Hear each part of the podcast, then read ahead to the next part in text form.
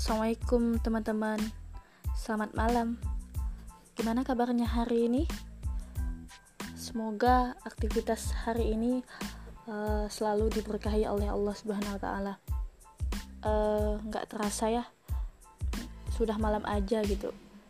Nah, kali ini Mimin akan membahas tentang suatu bahasan yang nggak tabu lagi buat kalian itu tentang seorang wanita. Iya, wanita. Mungkin hal yang gak asing lagi ketika uh, mendengar kata wanita. Nah, namun kali ini uh, Mimin akan membahas uh, wanita yang teduh. Apa itu? Uh, banyak sekali wanita-wanita di luar sana yang cantik, yang memesona, tapi tidak meneduhkan. Maksudnya apa? Nah, maksudnya di sini adalah walaupun mereka cantik, tapi tutur katanya, sopan santunnya, tata kramanya nggak ada. Kalau kata orang, percuma cantik tapi ahlaknya ahlaknya buruk.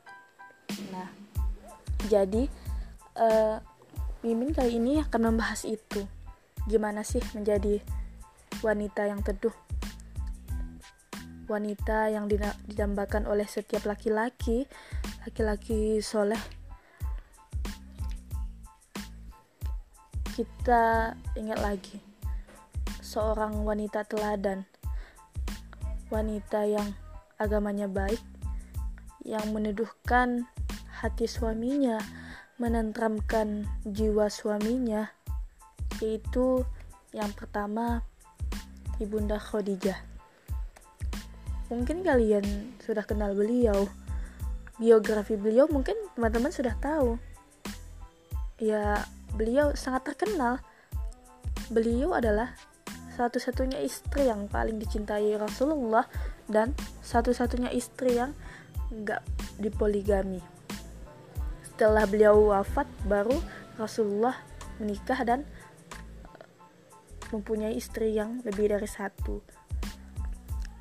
Dan beliaulah uh, yang telah melahirkan generasi generasi generasi terbaik. Dan anak yang banyak. Iya dari rahim beliau lah sangat istimewanya beliau di mata Rasulullah karena beliau merupakan seorang entrepreneur muslimah trainer. Karena beliau telah mengorbankan semua hartanya. Semua hartanya diberikan kepada Rasulullah. Ya untuk dakwahnya Rasulullah dakwah suaminya. Bahkan beliau sedih. Beliau sedih